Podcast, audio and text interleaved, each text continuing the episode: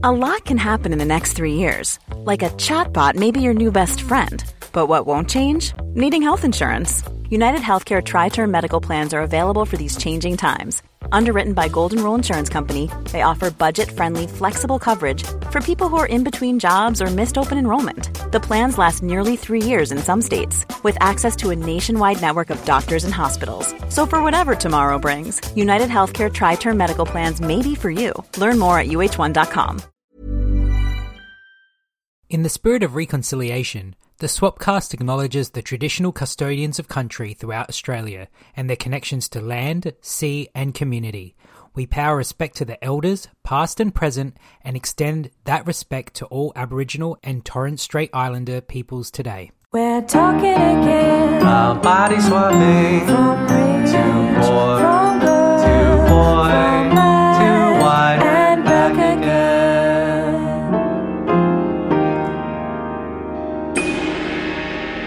Welcome to the Swapcast podcast, the world's only podcast dedicated to body swap movies. I'm your host, Paul Mitzi, and with me we have Brendan Levi. Lucy is busy moving house this week, so we are lucky enough to once again be joined by the host of Hunting Seasons, Broderick Gordes. Hey, Brod. Hi, Paul. How you doing? hey, Brendan. Hey, Great. That only took one take. One take, no fuck ups, perfection. In today's episode, we'll be breaking down the 2012 Pixar film Brave, featuring the voices of Kelly MacDonald, Billy Connolly, and Emma Thompson, where a Scottish princess uses a witch's curse to turn her mother and three brothers into bears to, to avoid an arranged marriage. But before we get into that, just a reminder that we absolutely love hearing from our listeners and we welcome film suggestions for future episodes. So please reach out to us on Twitter or Instagram, send us an email at the swapcastpodcast at gmail.com. And if you want to support our show, reviewing us is the best way possible. So to say thank you, if we reach 100 star ratings on iTunes and Spotify, we will finally fulfill our fans' most common request to review Face Off. So, on to Brave. This was famously one of Pixar's most troubled productions, with the company's first ever female director being kicked off the project halfway through. Ten years later and away from the controversy, does Brave deserve a place among the best the company has produced? No, no, it does not. Which is a real shame. I um, I, I was looking back. I was trying to remember where this came into the chronology of Pixar films, and I don't know if you know this, Paul and Brendan, but I was on a game show with Pixar as my special subject once upon a time, um, which was all about covering the first ten movies in Pixar's lineup, basically. Yeah. Um, I think it went all the way up to Toy Story three, and maybe a little bit further. Might be twelve movies. Anyway, um, that was an incredible run of films that they had. Like they were just unstoppable at that point. Even th- films like Cars or A Bug's Life, which maybe get considered sort of the weaker entries, I still think were pretty bloody good. Then after Toy Story 3, they had Cars 2, which is awful. And then they is- followed that up with Brave, which is probably the most meh film amongst their catalog, I think, up to that point at least. Definitely on the weaker end. Um, which I, I was, I remember looking forward to it. Again, as a, someone who was sort of a big fan of Pixar and I like the idea of like um, a Scottish fairy tale, the introduction of Pixar's first Disney princess. Um, we've talked about my like of redheads in previous podcasts as well, so that certainly helped. Scottish accent always helps. Um, and I was looking forward to this in a big way, and I did hear about its troubled production history, but still went in excited because just Pixar hadn't missed much up to that point, apart from Cars 2. Um, and yeah, it's just, I don't know, it's just like missing that Pixar magic, I think. Yeah, I, I agree. Like I was watching it and I, I think I remember liking it a bit more when I watched it at the cinemas. But now, 10 years later, where the animation is Shows its age. it's showing its age. It doesn't have that wow factor of the animation anymore. Mm. And so you really have to be looking into the story and the characters and there's a lot missing there. Like mm-hmm. it just feels very surface level, mm-hmm. doesn't feel like there's any depth to it. Mm. And I feel like the the comedy and the comic timing and the pacing just felt very manic and not funny. Um, I'd argue it's sort of closer to maybe what I expect for something like DreamWorks at the time. Yes. And even I think timing wise might have come out a similar time as like How to Train Your Dragon, which I think is DreamWorks' best animated movie, and like. I love that film. It's got some Scottish elements to it as well. It's got that sort of Vikings barbarian feel to it as well. Um, and that outclasses Brave, even though it's maybe not as oh, you know, in some parts it is as beautiful as Brave. Yeah, it's Yeah. it's just it's just missing something. Yeah, I think How, How to Train Your Dragon is a better film in every oh, level than oh, this. for the score, the Yeah. the production values, the story, yeah, all of it. Yeah. Like, do you do you know much about the background? Because you were, you mentioned that the director was like kicked off of it. Like, what's like? I feel like I've because I also did the sort of research that I usually do, which is like read one or two things, you know, at a cursory glance, and like Yeah. Paul, it's Pixar. Paul will, will know everything. like, what's do you know what happened?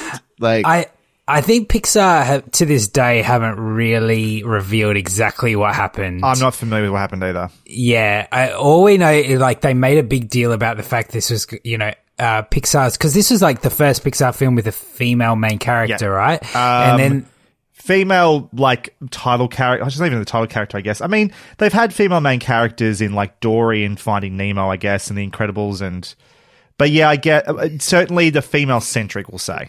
yeah, it- the first f- film to be centered around a female character, and they made a big deal that they were getting a female director for it. And then halfway through, then they announced, "Oh, wait a second, she's not going to be doing it anymore," and was uh, downgraded to co-director because she had done so much in the pro- pre-production stage and was basically c- kicked off and That's replaced by someone else. fascinating, though, I think, about how Pixar films are made. If you look at how they're made, it's not like, I I suppose animated films in general, but I'm more familiar with the Pixar way of doing is that, like with a, with a, normally with a feature, um, film, a live action film, although this is changing a little bit now with reshoots and stuff, the way they do like tentpole films for Marvel and stuff.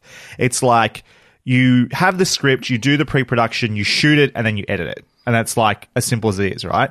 But Pixar have this thing. If you watch, I think the WALL-E documentary is really interesting on how they made that movie. And like from conception through to even as they are animating the film, they are still sort of tinkering with the story. And there are major beats in that film that get changed, that got changed late in the game. Um, the, well, we don't, we're not talking about WALL-E, but yeah, basically they're still changing that on the fly, right? Which it's interesting that if this film was going so poorly, they didn't have the confidence in the director to pull that together. And I think the way the film kind of feels, I mean, it's it's not quite 90 minutes. The credits roll at the 84 minute mark. It's one of the shortest Pixar films, I think, aside from maybe the first Toy Story. Um, it feels like there's both, it takes too long to get to the body swap, and then nothing and then not enough is happening. Like it's too slow and too fast. It's really really weird. It's just so mm. poorly paced. It's kind as you said it's it's got no depth to it. It's like they just they just couldn't like pull it together i feel like and they just sort of i don't know. It's so I strange. think what you're describing is a body swap film.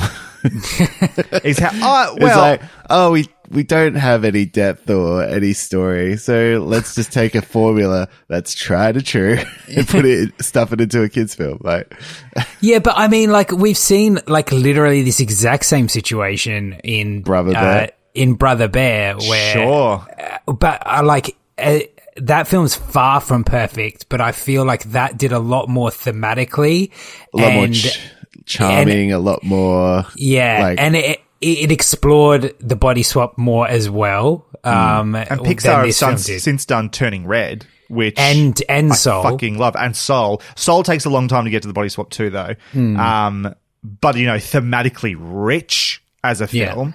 Um, whereas Well, let's be honest. That like Paul really shoehorns these ones in because he wants to talk about Pixar and Disney. well, I, would- I mean, probably maybe with- maybe with Soul, but certainly Turning Red is a body, Oh, body for sure, film, and for this sure. this one is too. Um, yeah, but it just it's just yeah, it doesn't do the work with it. I don't think it's very very strange. I don't know where this went wrong at a script level. Maybe as a director, they just weren't getting the work done by the team of animators and stuff like that done. Do you know what I mean? Like it was happening too slowly, or the work that was being greenlit or produced by, or um, ticked off by the director wasn't up to snuff with the people above at Pixar. Don't know. Just don't know. yeah, so I'm guessing, Brendan, you haven't actually said what. Did, what did you Oh, think yeah. of the film? Uh, I, I'm pretty much on on uh, I, I was surprised. I was expecting you guys to love it because it's Pixar and stuff. But uh, yeah, no, I I definitely feel like the story is what drags it down. Um, and yeah, it, particularly the body swap element of it is unfortunately very plain and very uh unnecessary. Like it's like this didn't need to be a body swap film. It could have been anything else. And I think uh that's probably a good time for you to actually go through the storyline since we're you yeah, know, sure. To dive into that, right? Yeah. Uh, do you want to set the timer? 30 seconds? So, for those unfamiliar, uh, this is our 30 second plot summary where I try to sum up the plot of Brave in 30 seconds on the fly. Um, I don't always make it. Well, I rarely do make it in 30 seconds, so we'll see if this will be. I reckon you can do this one. Yeah. I reckon it's it's that shallow that you'll actually get this in 30 seconds. Yeah. All right, you ready? Yeah. And go. So, there's a Scottish princess. Her parents want her to get married because it's the tradition. She doesn't want to, so she goes to a witch who um, gives her a magic uh, cake that she gives to her mother, and uh, that turns her mother into a bear. And then her brothers also eat the cake, and then her and the mother go on an adventure to try to change her back. And then uh, they change her back, and they realize that they, uh, you know, misunderstood each other the whole time. I mean, it's, that's basically it. Yeah, that's the, it. Yeah, the problem with that bit, the bit that I think is really missing from this movie is when you say they go on an adventure, right? Mm-hmm. It's like once she gets, the mother gets turned into the bear, A, Mm-hmm. thematically, is a bear the right choice? Like, what's, why is the bear the yeah, thing you it's turned into? completely uh, like arbitrary and random. It doesn't have they, they they build in the themes of like the bear with Muldoon or whatever his name is, the the previous guy from the, the fairy tale or whatever who turned into a bear because had the same basically spell from the witch. But like it doesn't Yeah. come with any It's basically doesn't make sense. a witch What- who has one trick. Yeah, It's- yeah, and that's she's the idea. it's like- like I turn things to bears. Great. It's like, hi, I came for a, uh, I want some medicine to make me as strong as a bear. And she's like, great, I've got just the thing. And then someone comes in and is like, hi, I'd like to be, uh, Like really, to change my mum. I'd like a Yeah. new head of hair. It's like, I've got just the thing. Like everyone always says something that just seems to work for the bear version. But then once she turns into the bear, they get her out because she's in danger by being there. Mm-hmm. And then they kind of go fishing. yeah. and then they follow the will o' the wisps to find out. And Mul- sometimes the she just Muldoon guy had been. becomes a bear. She like, Oh, sometimes she comes be- like becomes. her eyes roll back. She goes into the sunken place. yeah, yeah. and a be- an actual bear is like running her body for a bit. It tends to be when she's eating food. I noticed as well. But anyway, um, and then um, they go to the place. They find out that Muldoon had the same curse. Um, they And she figures out. Oh, I got to mend mend the thing the the, the tapestry. They have to sneak back into it. She has that moment, I guess, where she's like, "I don't want to do this," and the mum agrees because she's decided that that's good now. And then she's they mend the tapestry, get her out, fight the bear, and then she turns back because she says sorry too. I'm really not sure what the message or the perspective of this film is. Was I guess the idea is they're both meant to be wrong, but Yeah, I and- really feel like the mum was way more wrong. Does that make sense? I don't know. I disagree. So, so you think, Brendan, that M- Merida, She had a the duty. princess, Like, we're should talking- be marrying someone she doesn't love for the duty of her kingdom? Yeah, I'm Is saying that we can the stance either, you're taking? as a society, we can either live in a state of chaos or we can live with some sort of like law and order. So you're pro monarchy. You're not interested in a republic in Australia as well. well, I'm hearing. saying if you if you're like did two- some morning got- at 11 a.m. on Thursday. if you've got like two options, you've got like just these people like breaking into like absolute chaos or like some sort of like, you know, we wouldn't be in the society we're in today without the, you know, going from like monarchies to, it's a, it's a rich tapestry of like, you know, anyway. I think what these That was a- films, that was a big bit, a long running bit you had there, Brendan. Is that right? I, I, I think the thing that these films kind of gloss over, especially the Disney films, for a, you know, a very obvious reason is that with these kind of arranged marriages, they were very often just for show, and these people would just be fucking whoever they want on the side. I thought you were going to say it was the rape part because she's going to be with yeah. someone she doesn't want to be with. That was the bit they were glossing over. Uh, no, no, I was going to say Marie, uh, Merida, I'm sure she would have, you know, if she was forced into one of these marriages, she would have just, you know, him. put, put up with it, fuck some like gorgeous lesbian on the side, and then it would have been fine. Like, she would have lived a happy life. Yeah. Um, you know what? Society was perfect in the Middle Ages and we should have just stayed there. advancing, advancing society was a mistake. Good point, Paul. Good point. yeah. Like uh, when I was watching this, I was really thinking about House of Dragons Sure. Yeah. because there's this whole like thing of her duty to marry off, uh, you know, with with one of the other houses to keep the kingdom in like check. And I was like, yeah, I, I agree. Then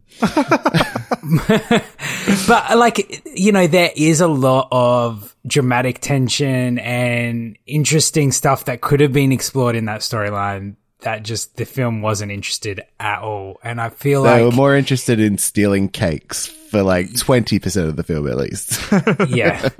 Um yeah, it just it just felt like it, this did feel like a film that was snatched away from whoever wrote it and directed it originally and was like completely neutered and just like everything kind of well, I did. I done did. to the kid friendliest version of what it could possibly be, which isn't what Pixar always does. Pixar, the reason we love Pixar is because they do put a lot, so many themes in their films and make it appeal to just more than to the adults and the kids in the audience. This did not feel like that at all.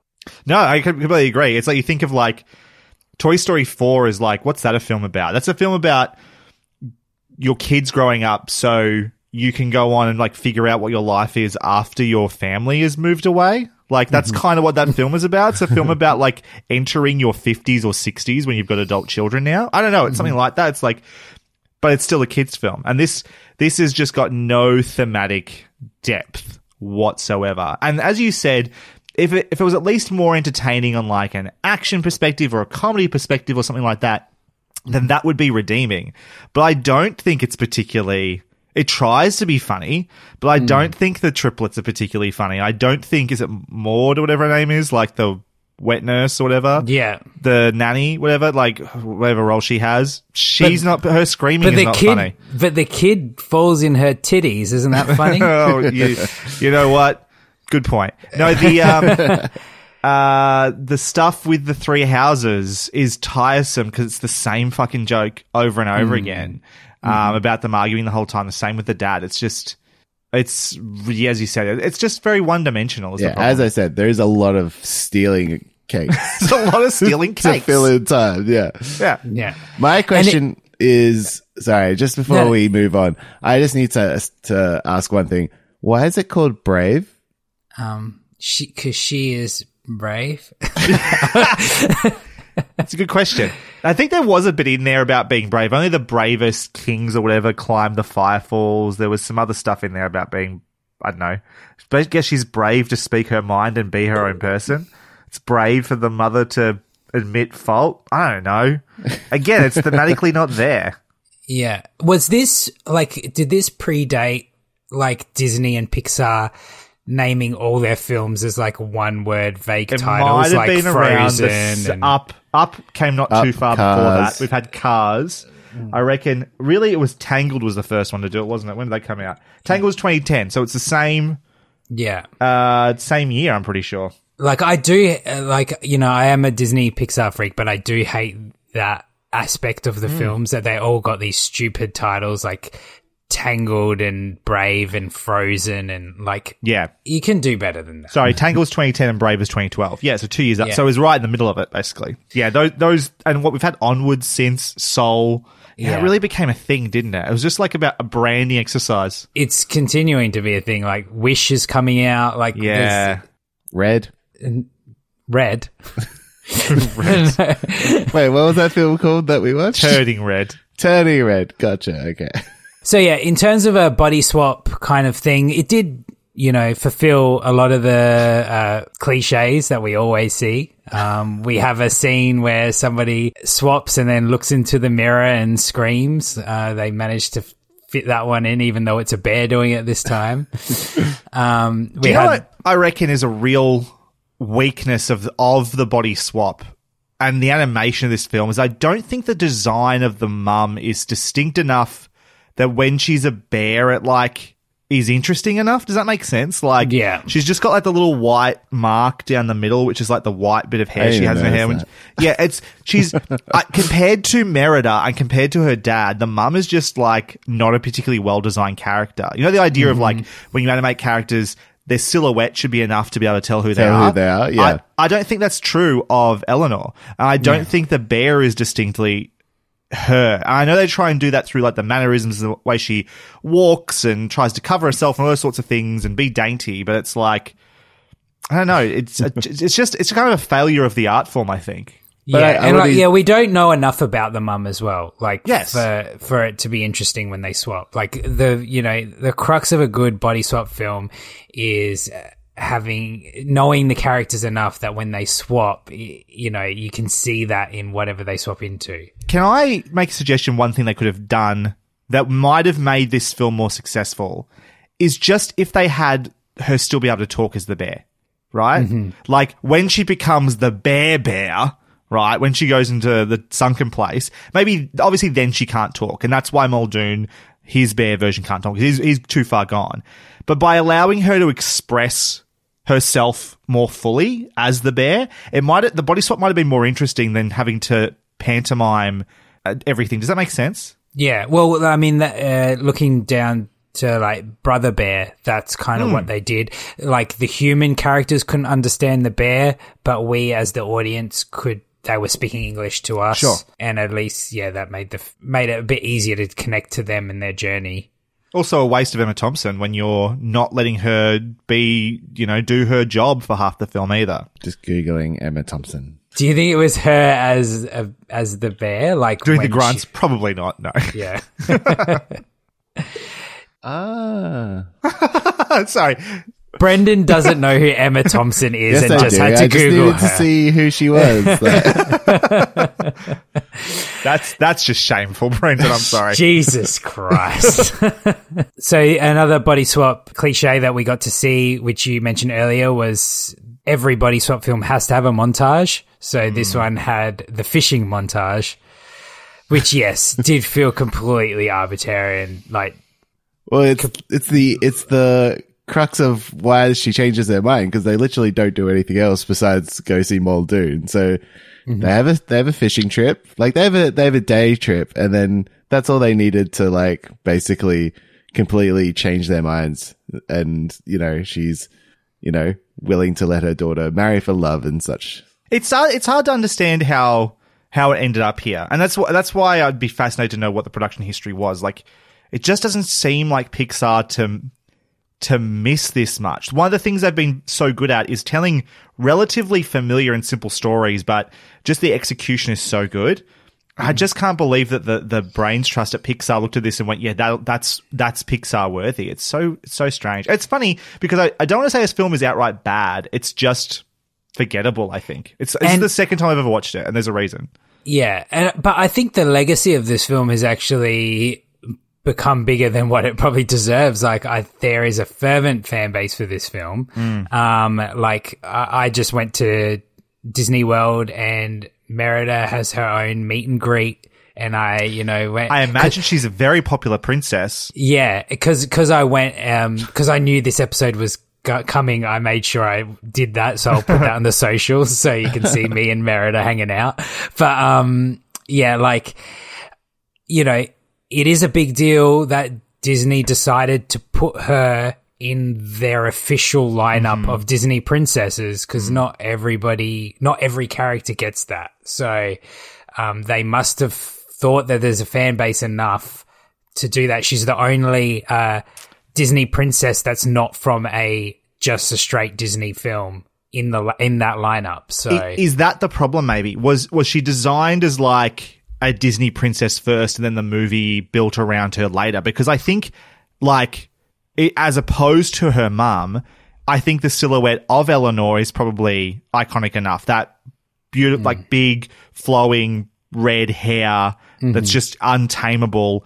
The green dress, that round face. I think there's a very, um, and then the idea that she's sort of that tomboy, um, very uh, resourceful, self, you know, strong or whatever you want to call it. Like all of that, I can see working for the character independent of the movie Yeah. which is probably where the fan base comes from. But inside the movie, it's just the movie around the character just isn't there. I think. Is this once um, Pixar was sort of eaten up by Disney? Like, uh, has This is a while happened at this point? afterwards. I think. I think this is a while Yeah. afterwards because Toy Story three was that. This is after Toy Story 3, two films after Toy Story 3. And Toy Story 3 was one of those films that was like the threat against Pixar when Disney um, were going to make it themselves. And it wasn't until uh, Pixar got bought officially that Pixar said, "Well, we're making that movie now, basically, Yeah. and we're going to do it our way." Um, I've seen the original pictures that Disney that Disney had for Toy Story three, and it was going to be abysmal. There was a bear in there. there was a bear in Toy Story three in the real one. Lots of hugging See, there. I think that um, if this film was a actual part of the Disney lineup rather than the Pixar one, Mm. and they loaded it with songs, it Sure. may have been a better film. Like because a lot of the time those songs can do a lot in terms of patchwork for lack of character development and lack of story. People Because can you just got, sing you their got, feelings. yeah, people can sing their feelings. Give her a let it go. Like, you know, because there, there are a couple of songs in this film and they're fucking terrible. um, like, I could see a better version of this film where Merida's singing and there's big musical numbers. Yeah, I could see that. I'm now thinking of Frozen, right? And like, I don't think that plot is particular. I mean, it was kind of revolutionary at the time in the sense that it was like the the most female empowered film that Disney had ever done. It was like almost a apology for the way that princesses had not been the the real um uh main characters of those stories, right? They made them the, the finally they were empowered properly in the, in that movie. And I could, and the music is a big part of why I Let It Go, of why um, Frozen is so popular. Let It Go being the Yeah. the primary song. So you might be right about that. If you just loaded this with songs and hmm. like let those feelings come through in the most blatant and obvious way, but make them catchy and like memorable, you're probably right. It probably would hit a lot harder. I could agree. I, I say that. So you just need a a song about the witch and why she has an obsession with be- bears. a great, a great, not even a villain song, is it? But you could make it like a really. I'm thinking of like um, Shiny um, from Moana, like just a really catchy, like different Yeah. sort of vibe song. Obviously, you've got your "I Want" song from Merida when she's climbing the firefalls. You have whatever the the. Uh, do you want to build a snowman The version of the song would be between yeah the mum but that would be the mum and Merida song Yeah, Yeah. and then, and then like the uh, this this so, uh, the scene where they go fishing could have been replaced by kind of a uh, um well you know the song of Beauty and the Beast like there's something there that wasn't there before Yeah. Like, yeah there, you know there's some movie That's, rights well, that's the itself. montage, right? Yeah, totally. No, yeah. it really, really does. You can have a fun song when like the different clans arrive about like uh talking that like goes through this the Scottish history. You've got yeah, yeah. There's heaps you could do there.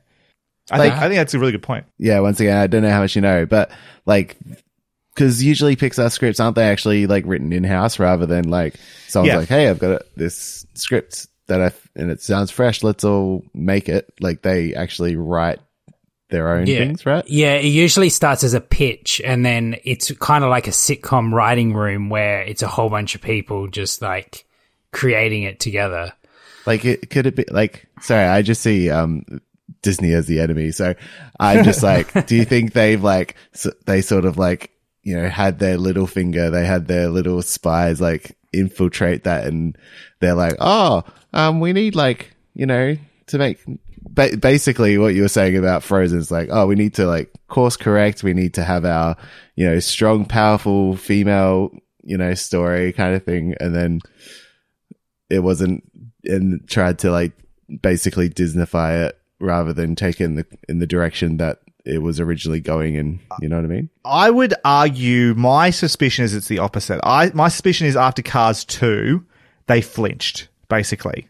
And they were like lost confidence in it because Cars 2 went so poorly and then tried to course correct in house and overcorrected. Though that being said, like uh, after Luca, it came out that Disney were interfering in a lot of creative decisions um, to kind of get rid of thing elements they found controversial in the Sure. films. So who hmm. knows what kind of edgiest content might have been in this film that they decided to erase. Do you do you feel like there's any part of this movie though with Luca I can imagine what the edgy content might have been, right? It might have been a little more explicitly about like Being teenage yeah, gay love essentially, right? I can imagine maybe it was a little less like interpret as you want, a little more explicit. Even mm. still probably not outright saying it, but mm-hmm. you know, leaning into it more. Is there anything about Brave that makes you think there was something there that got cut? Well, Paul assumes that she's lesbian. Well, I mean, she is a lesbian icon at this point. Like, Oh, okay, that's the all. lesbian the lesbians have claimed Merida as their as their princess. So I I could see a version where that would have been more explicit. They they did say there were several Pixar projects where homosexuality was removed. Right. So hmm. I mean, it does make sense. I mean, we'll get to it in the hot or not, but there was at least one viable option in those three that she could have been attracted to. It's it's a, it's a real shame I don't have more to say about this movie. Yeah. Like it is just so inert as to be. Like it's not bad enough to have a lot to complain about. It's not good enough to have anything yeah. interesting to say about it. I mean, we're going to rank this in terms of the body swap films we've done, but I'd be interested to see, like, I haven't really done a Pixar ranking, but I feel like this would be towards the bottom. It's towards the bottom. There are worse. Uh, the Good Dinosaur and Cars 2 are outright awful, but this is not far above them, put it that way. I, I remember Good Dinosaur probably be, being better on an animation level than this. But Oh, it's gorgeous on an animation level, but I do wonder again. I've seen that once because it was just so whatever. Yeah. I I wonder if that still holds up. At the time, it Mm. was like breathtakingly photorealistic, but that was like ten years ago now. yeah, who I remember when this came out and I saw it being like, oh, whoa, like that's crazy what they did with it. Cause I feel like the hair, that was Hmm. actually the, the real advance, like how, how, um, how it like Merida's hair. springs. Yeah. Yeah. How Merida's hair springs and it's got like the light coming through it and stuff like that. I think that was like for the time, like crazy, Hmm. amazing hair. You know what I mean? And now it's just so like, oh yeah. Finding Dory was also really average. Incredibles 2 was way super disappointing. It's a sequel to my favorite Pixar film of all time. And I still haven't seen Lightyear. See, I, I I wonder, like, so you know, we're watching this film, and the animation kind of looks like ass now, and like, do do you think the Pixar films from 2022 are going to look like ass in 2033? I I think the I, I don't think it looks like ass. I'll put it that way. I think It feels too generic. Like, cause I, yeah, I still think have it's looked more back a on character the, design thing. Well, even like the the original couple of Toy Stories, even though they still have that sort of like clunky animation style of like mm-hmm. we're still trying to get you know gravity and limbs and stuff, mm-hmm. but like it's still it still feels good. Like it feels Yes. But that's also because this the script in the characters are so good as well. Yeah. You can kind of overlook a lot of that stuff. Yeah, but it it also like I think Brave hasn't like it has a, a, an element its own style, but really it just has that Disney generic look to what a lot of things are coming out now. You know what I mean? Yeah, It's uh like it's a it feels like I'm playing around with the Disney filter. like yeah, yeah. yeah, yeah, It doesn't Rather- have personality. it's not distinct besides her hair. Yeah. yeah. Cause you, you look at like 2D animation from any generation, like, you know, from the early stuff to the 80s and 90s, all of it, like, it all still holds, Holds up. It all still looks great. And CGI, like, just does not have that lasting factor at all. So, yeah, it'll be Espe- interesting to see what we think of this generation that we're currently in, what it It's will a- look like to us. It's it's mostly it's always the stuff that's trying to aim somewhere towards more realistic is the thing, and obviously they look they're stylized. The characters, they're uh, except for Eleanor, I would argue everyone else is sort of like has ex- proportions that are you know bigger than they should be and stuff like that. But um, but anything that's like monsters and like oh, they to be fair, Bugs Life doesn't look very good, but toys. Um, fish and so forth. I think that stuff's way more forgivable. It's when it's trying to be realistic or close to realistic, and as the technology advances, you look back and go, "Oh, that really doesn't hit the mark anymore." That's always the problem. Yeah. And with the 2D animation, it could never look realistic. It always had to look flat, right? It always had to look like a cartoon. And so it's always going to last longer because it's not getting anywhere near the uncanny valley. That's the other thing. This is Paige, the co-host of Giggly Squad, and I want to tell you about a company that I've been loving, Olive and June. Olive and June gives you everything that you need for a salon quality manicure in one box. And if you break it down, it really comes out to $2 a manicure, which is absolutely insane. It's also so easy to get salon worthy nails at home with Olive and June. The difference between how your nails used to look when you did them yourself and now with the Mani system is a complete game changer. The best thing about Olive and June too is it's a quick dry. Dries in about one minute, lasts for five days, and full coverage in up to one to two coats. Visit oliveandjune.com slash perfectmanny20 for 20% off your first system. That's oliveandjune.com slash perfectmanny20 for 20% off your first system. Come on now. Pretend I'm Merida. Speak to me. What would you say?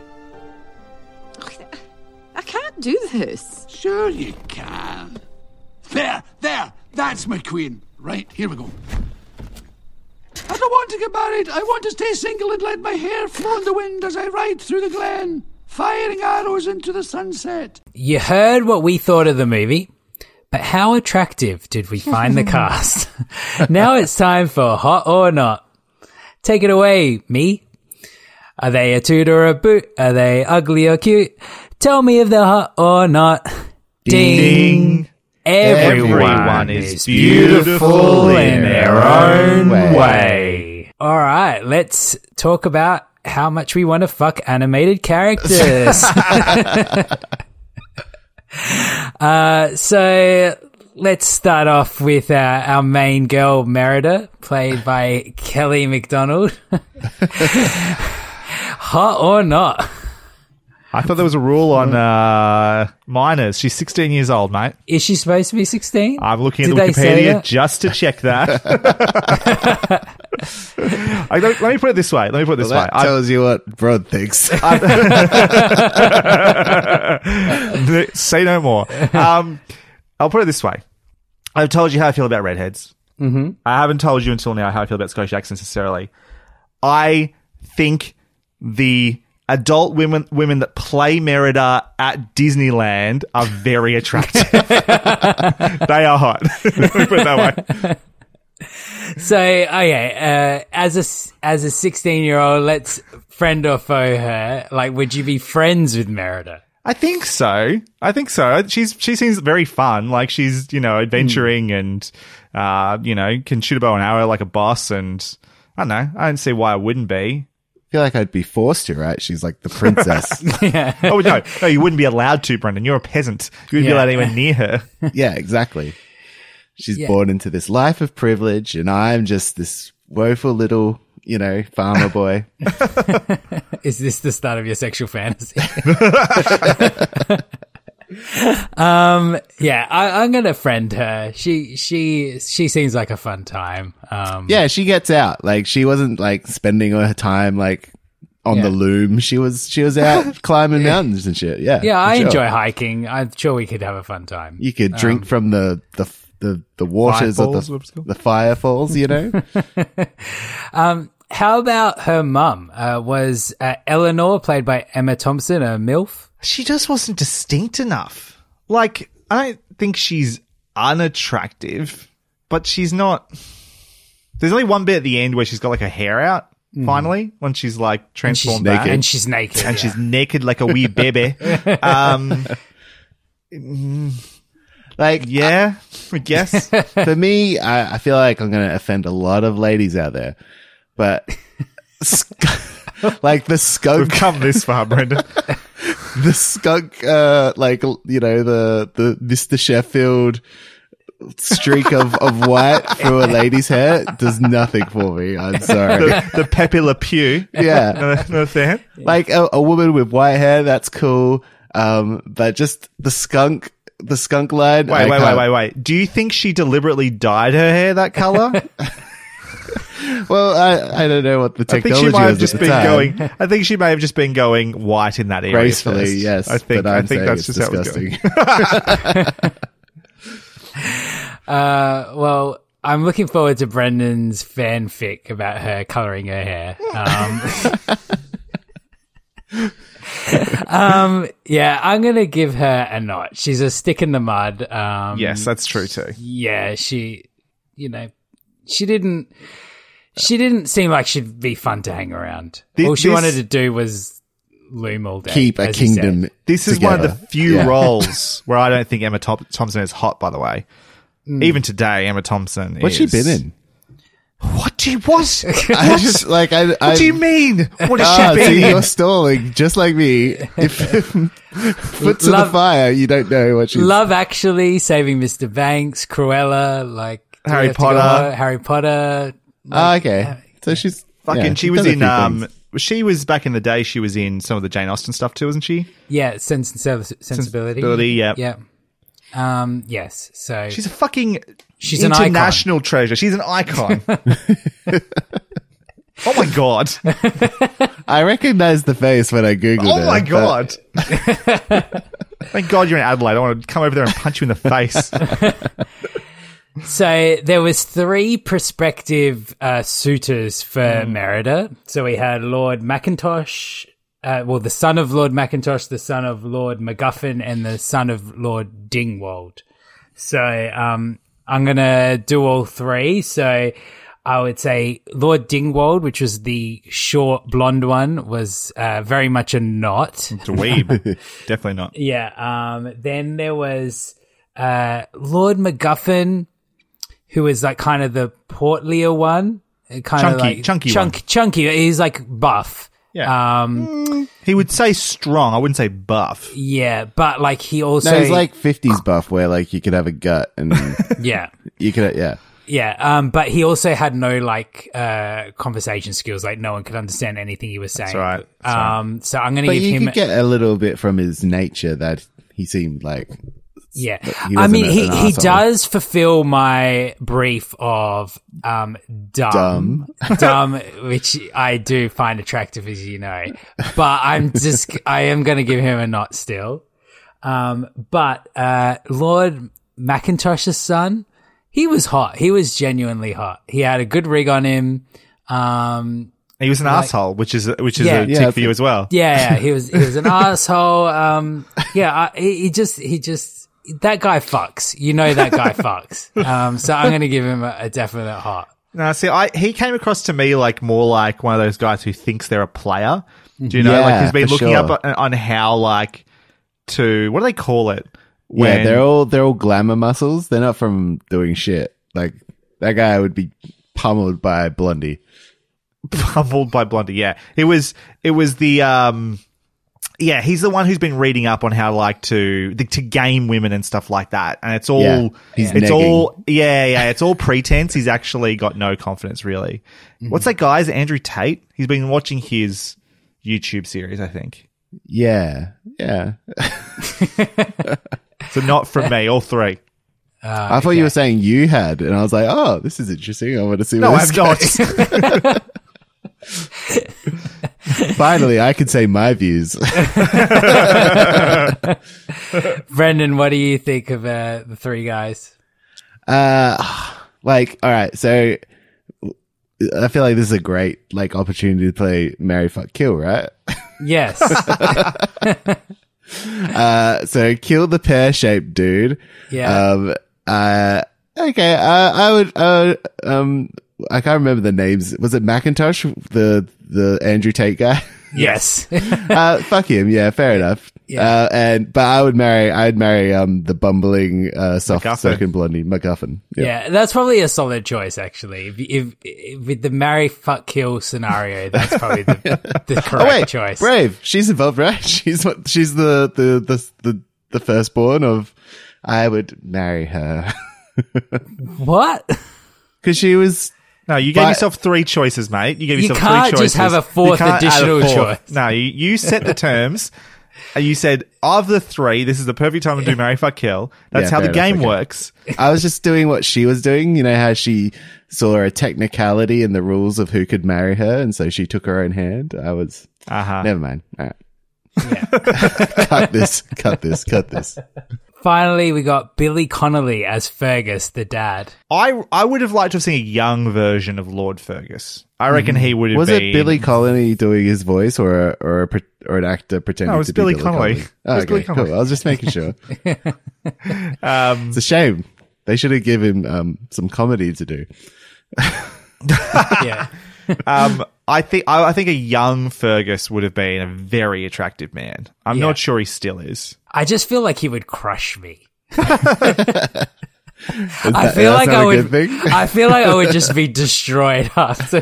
like, Now, you uh, said you said there was some options for like lady options for Merida. Is that what you were saying? There was like or she not, could. not in the film that we saw. Oh, I see. You're saying because she wasn't interested in any of the boys, Yeah. that she must have been into girls. I see. She, what you're she's saying. got a whole kingdom of people that she could force to have sex with her. So that's how it used to We're going back into House of Dragons territory. Yeah.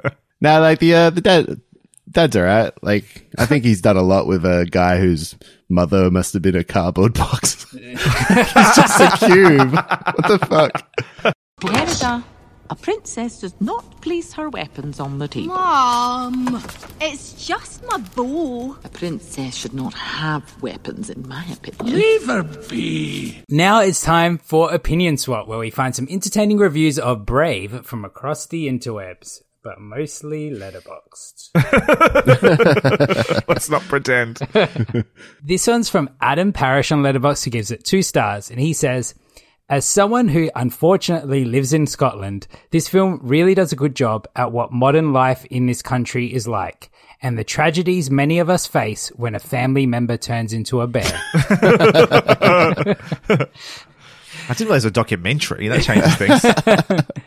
Yeah, I wonder what like the Scottish community feels about this film. Like, do you think they'd be proud of it or happy with this representation of their culture? it is. It is a lot of um, stereotypes, isn't it? I wonder, like, you know, because now if they make a film about, you know, minority groups, they usually get consultants in to make sure that they're doing it right. I wonder if they bothered with the Scottish community. yeah, I was I gonna say they- not with some of the classics. Like you know, if you get some Italians in there or some French people, you can just go, oh, it's fine. yeah. I feel like the casting was authentic. I mean, apart from Yeah. Is Emma Thompson Scottish? I don't think so, but um, Well, Kelly Macdonald is. Kelly Macdonald is obviously Billy Connolly, Craig Ferguson. Mm. I saw a and lot I of assume most other flaws. people are. First of all, um, red redheads isn't that like a recessive gene? So shouldn't she have been like brown like her mum? Unless, no, unless, lots no, of no, no, that's No, not how no, that the- works. No, the dad's red, and if she's got the red, and she's Scottish, she's likely to have the redhead gene on one side of her genome. Yeah, and I think So- it's re- it's like um, Yeah, yeah, no, no. The way that DNA works is that if you have Sorry, the dominant go gene ahead. for brown and the recessive gene for red, then you'll have brown, but you can still pass on the recessive redhead gene. And if you, and if he, obviously the dad has to have both red genes, both sides. So yeah, she can totally be a redhead. Nah. Yes. I, am pretty Yeah. sure you have to have two redheads. It's like That's how it Pokemon. works. I don't know. I telling That's you right so now, not true. it's like Pokemon. Like that. Um. Anyway, so Vinny Sims on Letterboxd gives it one and a half stars, and he said, "If you're trying to fix your sleep schedule, I strongly recommend this film." Yep. I can Ah, see I'm that. I did have to turn it off and have a nap in bet- in the middle. I It's literally an did. 84 minute movie. They're like episodes of House of the Dragon are longer. Yeah. Like, Um, there's just something about it that was just so like calming that it was putting me to sleep. Um, So I don't know. I Maybe think what you're looking thing. for is boring. Yeah. uh, Charlie gives it two stars and he says, her hair was so fucking gorgeous, bruh. I loved every minute her hair was on screen. That that's a review I can agree with. 100%. And finally, PT99 gives it three and a half stars and they say, I mean, in my experience, medieval betrothals usually go as planned until the wife inevitably fucks her brother, but maybe I'm jaded. Seven out of ten.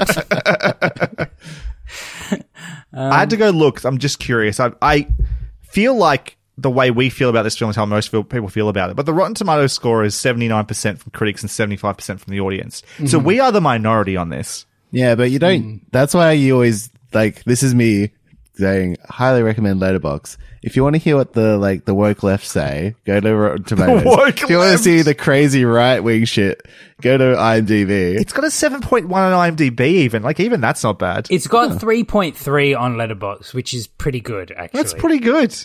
Maybe we're the assholes. It's uh, incorrect, but it's good for them. uh, that is wrong. Or are ye scared, simpering jackanapes? Afraid to muss your pretty hair? At least we have hair. And all our teeth. If he was a wee bit closer, I could lob a caber at him, kin. All right, so let's get to tenuous recommendations where we each recommend a piece of media that is linked to today's movie in some way.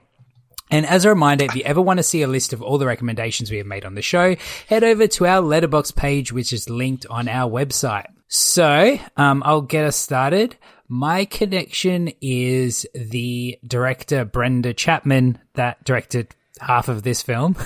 um, and uh, I want to recommend a film she did before this that she co-directed with two other people as well. Um, the 1998 DreamWorks animated film, The Prince of Egypt. Have either of you guys seen this? Oh, Classic. not that long ago, actually. I never saw it originally. It was in the last five years or so I finally got around to watching it. Uh, Brendan, have you seen it? Yeah, yeah. Now, talking about how 2D animation still holds up, this is a perfect uh, example of that. This, I mean, I wish the characters had foreheads, but that's a different story. Go on. Yeah.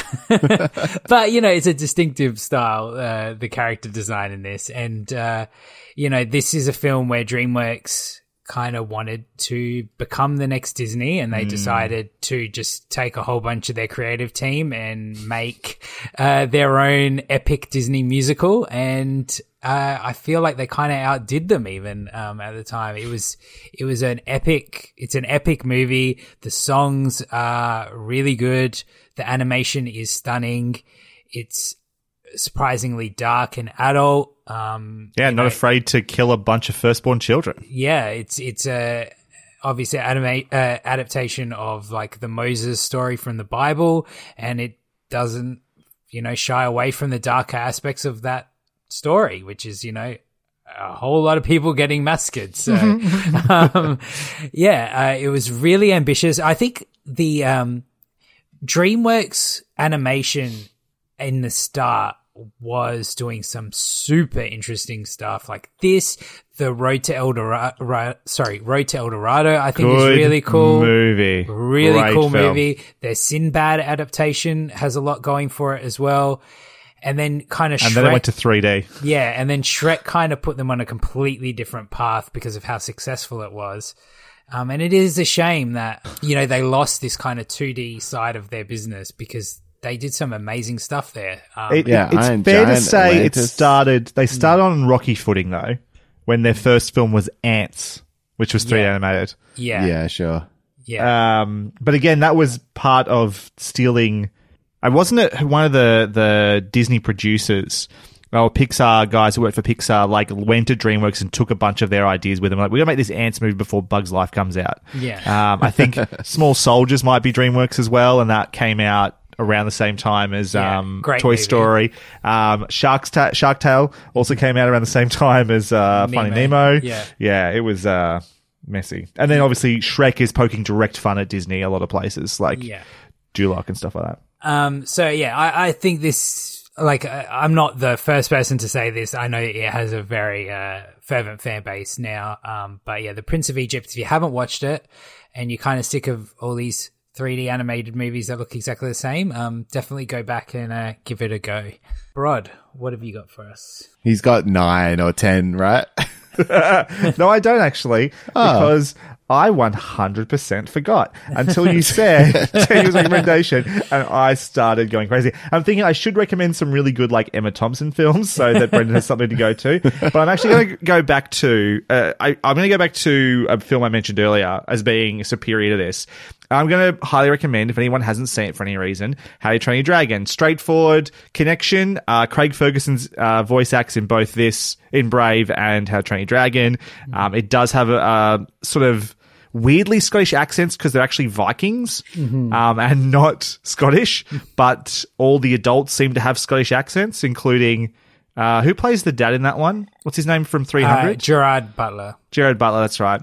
Um, I think uh, David Tennant's got a voice in there as well. Anyway, that is like to me the pinnacle of Pixar's work, mm-hmm. and uh, still like a film that I, I go back to a lot. I think seeing it for the first time at the cinemas, I saw it in 3D. Mm-hmm. It was right around the time that 3D was a big thing after Avatar, and there were a couple of sequences the flight sequences that literally like made my stomach drop because Yeah. they were just so effective. The scene where I think the relationship between Hiccup and um, his dragon friend, whose name I can't remember, um, all of a sudden, um, first meet, like that sort of boy and their dog relationship is really good. But then the the first time he takes him flying with like he's like built like a system to fix his broken tail. Mhm. And it is fucking exhilarating. And the ending is super great as well. Ah, Yeah. that's a fucking great movie. The score is amazing. Yeah. Love it. Yeah, that John Powell score score Ah. is just yeah, one of the best, like one of the greatest. It's there's a reason the film cl- cast for a long, long time used it as their uh, or a remix of it as their um, theme song because it's Yeah. just that good. Did you uh, see the DreamWorks exhibition at the ACMI when I it came did, to? I did, Uh, yes. and they had like a room set up where, like, with a giant projection where it made you feel like you were flying Yeah. on um, the dragon's back. Toothless, Toothless. I remember yeah, totally. Um, so good, so good. Um, yeah, I love How to Train Your Dragon, and I'm so excited that uh, Universal are finally building a theme park around it. So, um, Wait, what? They're building a How to Train Your A Dragon theme park. theme park. well, um, so like a section. There they're going to have a whole how to train your dragon section in the new dark uh, uh i think it's called dark universe their new expansion of universal studios so. Wasn't Dark Universe what they were going to uh, Universal going to do with their like It- monster uh, uh, it's not dark universe. They, they're calling it something. It's something but yeah there's going to be a section about the universal monsters then there's going to be a how to train your dragon and another harry That's potter section as well. Are they going to do another Harry Potter section? yeah um ministry of magic Okay. Yeah. Um, Where you go to church. the but the, the How to Train Your Dragon bit that will, that will get me there. If I can get if there's a fucking ride where I get to drive to ride Toothless, whew, count me in. Yeah. Brendan, we gave you plenty of time. Have you worked out what your connection is yet? yes, I uh, thought very long and deep and hard about it, and I looked at the first films that I reviewed that had a redhead in it. and uh, so I'm going to recommend a little film called A Cure for Wellness. Has anyone seen that? I know Paul has. I have. I, I think I saw it with you, didn't I? Yeah.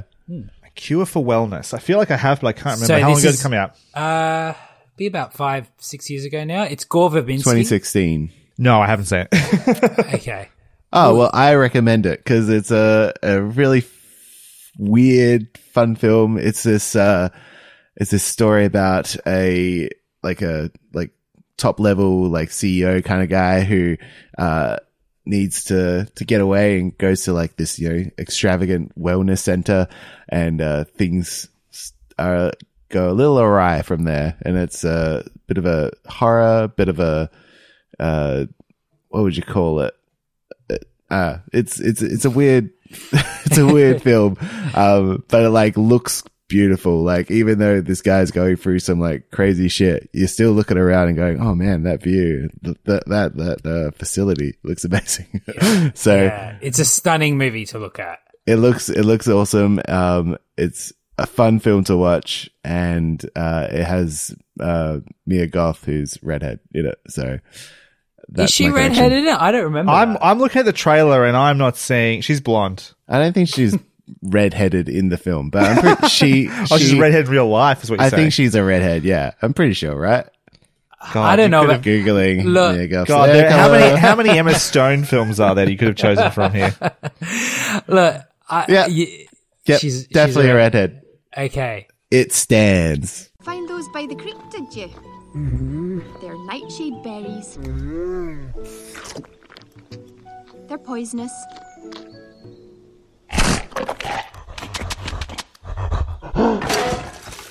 If you head over to our website, you'll see that each of us has ranked every body swap film we have reviewed on the podcast. So my question is, where are we all going to put Brave on our lists? All right, so I am going to put it in between Exchange uh, and Surrogates. So right in between the two uh, somewhat sexually charged sci- sci-fi films. I got to shove Brave in between those. um, yeah, because I definitely wanted it to.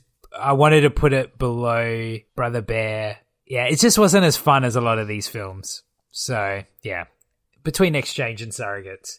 Yeah, re- like uh, there's some really boring slogs we've watched. I'm finding it really hard to figure out where this fits. I think, I think I'm gonna put it above the heckler, but uh, below Bad Johnson. So Fuck, that's really low. yeah, Like I didn't hate this film. It was I didn't just- hate this it- film. It was just meh. it, but that that really Whereas irritates me. the heckler was fucking terrible. it was, it was. That's why it's above it. But a movie about a, like a penis coming to life is funnier to Yeah. me than I mean, imagine if they put that in this film. How good that yeah. It's if he did instead of swapping into a bear, like she turned into a giant, a giant dick. I think that's why they did some like uh rescripting, you know. Brad. Um, yeah, this is my list is obviously very different to yours. I'm going to put this pretty low. I'm going to meet you halfway on something here, Paul. I'm going to see what you think about this. Yeah. It's below Turning Red. It's below Heart and Soul. It's below Your Name. It's below below Soul. Below Doctor Strange Multiverse of Madness. Below the Community episode we did. Below the Buffy episode. Below the Futurama episode.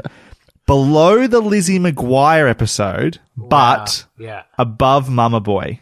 Which means above I Love You and above Boy Meets Girl. I So- I think you had so much more fun watching Mama Boy than you. That's okay. This is my thinking, right? I think Lizzie McGuire is a better body swap Yeah. film. Like Yeah.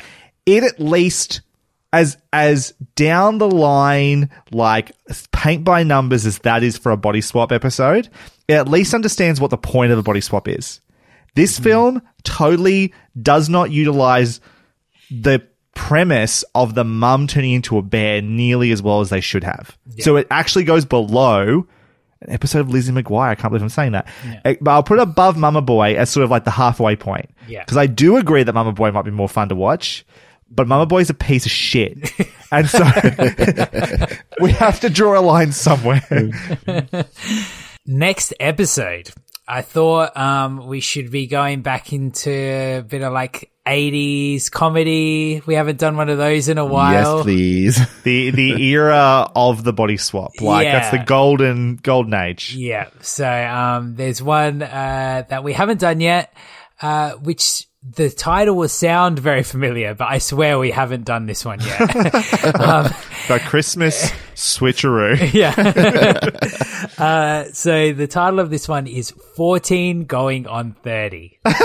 14 going on 30. Wait, wait, is that a sequel to 13 Going on 30 that somehow was made before 13 Going on 30? but wait, I just don't understand that title. Like 13 Going on 30 has alliteration to it. Yeah. Who thought 14 Going on 30 was a good title, like a good name? I don't know. Maybe it's justified in the text of the film. We'll see. Um, I want to hear. I want to hear this. um, but uh, in 14 I'm looking going at the I'm looking at the like uh artwork for the cover, and I'm I'm in love. It's hilarious. Um, so in 14 going in 30, Danny is hopelessly in love with his teacher, Peggy Noble. Of course, she doesn't even notice him while she plans to marry the obnoxious co- coach, Roy Jackjaw Kelton. Yeah, she's not a fucking pedophile. What the fuck? when Danny's friend Lloyd invents a growth accelerator for fruit and vegetables to solve world hunger, Danny uses it on himself and as an adult tries to show her Roy's, Roy's real personality. However, at his first appearance at school as an adult, he's mistaken for someone else. This sounds wild. It's this in Mama Boy territory. It's like Yeah. a weird scientist sort of like experiment Yeah. part to this. Oh, I like this. Yeah. This this has all the ingredients to either be amazing or a piece of shit. Or both. or both, I'm going to say. um, so that that's going to be a fun one. Um, so I mean, Brad, you're welcome to join if you like, but I'm sure you're going to just listen. Until Pixar release another body swap film, sorry, I'm off. I'm not. I'm I- not joining you anymore. Okay. I'm sure you will be with us soon. yeah. Chances are high. All right. Um, but yeah, thank you so much for joining us again. Um, what's Pleasure. hap- what's you. happening on your show at the moment? Uh, recently, it depends what when's this coming out. That's the question. Uh, next Thursday. Oh, okay. Uh, by then we'll have probably, well, most recently we reviewed A League of Their Own season one, Mm-hmm. the Amazon original series, the, uh, the reimagining of the classic 90s Geena Davis film, which Mm-hmm. uh, I'll just spoiler alert, really, really enjoyed. I don't know if they've officially said there's a season two yet, but I'm looking forward to that if it comes. Yeah. Um, you and I and my brother Liam did a hot, off-topic, hot topic episode where we went through Emmy news and all sorts of stuff we've been watching, which is a bit of fun. Yeah. But the next review, which will come out around the same time as your episode, uh, will be our review of Barry season three. Ooh. Looking forward to that. You says says the guy who hasn't finished season one. Ooh, sounds good. I, I finished season one. I you finished season one, Haven't okay. chosen to continue. but I'm sure your episode will be lovely. We'll see. Yeah. We'll see. I, I just want to get to the uh, finishing um, the Rings of Power. I just can't wait to review that fucking show. Yeah, no, that, I'm looking forward to that. That is a show I'm, I'm watching. So, all right. Well, um, thanks again uh, for listening, listeners. Uh, until next time, don't be a piece of shit on the ground, DPW. and we've had a few people actually reach out to us, go, "What the fuck is DPW?" So obviously, if you don't know that, you're also a piece of shit for not listening to all our episodes. Deep lore. Deep lore. yeah. But if you want to find out what a DPW is, listen to our Brother the Pig episode and you'll find out. Um, but until then, uh, review us on iTunes or Spotify. And that way you won't be a piece of shit on the ground, DPW. uh, and I was Paul Mitzi. Oh, I was Brendan Levi. I'm just so used to Lucy being here and saying her name first. Thank And hi was Broderick Gordes. Thanks. See you you. later. Bye. My Brother the Pig is episode 64. The Swapcast podcast is recorded in Adelaide, Australia. It's hosted by Paul Mitzi and edited by Brendan Levi and Paul Mitzi. Our theme song was written and performed by Jon Marco of Too Creative, featuring Lucy Thomas, and recorded at Brown Town Studios. Our music bumpers were created by Reggie Parker. Contact him on parkerregmusic at gmail.com. Thanks for listening.